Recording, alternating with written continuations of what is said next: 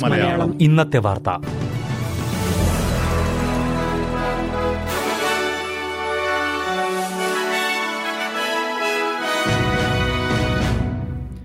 നമസ്കാരം. S B S Malayalam ഇന്നത്തെ വാർത്തയിലേക്ക് സ്വാഗതം. ഇന്ന് രണ്ടായിരത്തി ഇരുപത്തിമൂന്ന് ഡിസംബർ നാല് തിങ്കൾ. വാർത്തകൾ വായിക്കുന്നത് റിൻഡോ ആന്റണി. ക്രിസ്മസ് കാലത്ത് തൊഴിലാളികളെ ചൂഷണം ചെയ്യാൻ സാധ്യതയുള്ളതായി മുന്നറിയിപ്പ്.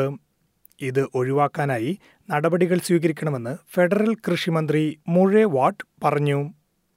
വൂൾവർത്ത് കോൾസ് തുടങ്ങിയ സൂപ്പർമാർക്കറ്റുകൾക്കാണ് മന്ത്രിയുടെ കർശന മുന്നറിയിപ്പ് ലഭിച്ചത്.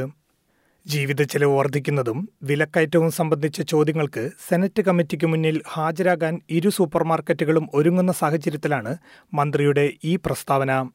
ഗ്രീൻസ് പാർട്ടിയുടെ നേതൃത്വത്തിലായിരിക്കും സൂപ്പർമാർക്കറ്റുകളുടെ പ്രവർത്തന ശൈലിയെക്കുറിച്ചുള്ള അന്വേഷണം നടക്കുന്നത്. അർബുദബാധയെ തുടർന്ന് ചികിത്സയിലായിരുന്ന വിക്ടോറിയൻ ലേബർ എം പി പെറ്റ അന്തരിച്ചു. സ്തനാർബുദത്തെ തുടർന്നായിരുന്നു മരണം. ക്യാൻസർ രോഗികൾക്കായി ദേശീയ രജിസ്ട്രി തുടങ്ങാനും അവർക്ക് മെച്ചപ്പെട്ട ചികിത്സ ലഭിക്കാനുമായി പ്രവർത്തിച്ചു വരികയായിരുന്നു എം രണ്ടായിരത്തി പത്തൊൻപത് ഇരുപത്തിരണ്ട് തെരഞ്ഞെടുപ്പുകളിൽ മെൽബണിന് തെക്ക് കിഴക്കുള്ള ടാങ്കിലിൽ നിന്നുമാണ് പെറ്റ എം എം പിയായി തെരഞ്ഞെടുക്കപ്പെട്ടത്. അഭയാർത്ഥി കേന്ദ്രങ്ങളിൽ കഴിയുന്നവരെ തീവ്രവാദ കുറ്റവാളികൾക്ക് സമാനമായ രീതിയിൽ നിരീക്ഷിക്കാൻ നിയമ ഭേദഗതി നടപ്പിലാക്കാൻ ഫെഡറൽ സർക്കാർ ഒരുങ്ങുന്നു.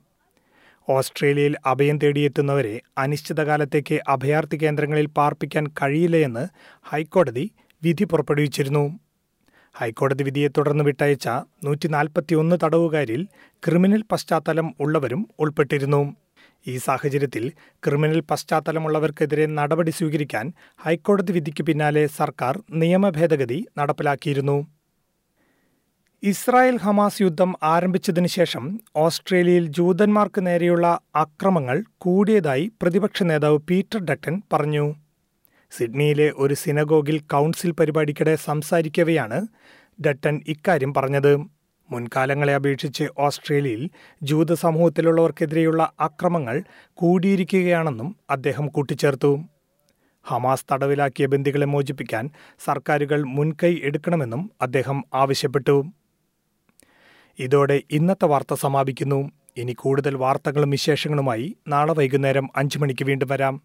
ഇന്നത്തെ വാർത്തകൾ വായിച്ചത് റിന്റോ ആന്റണി. മലയാളം. ഇന്നത്തെ വാർത്ത.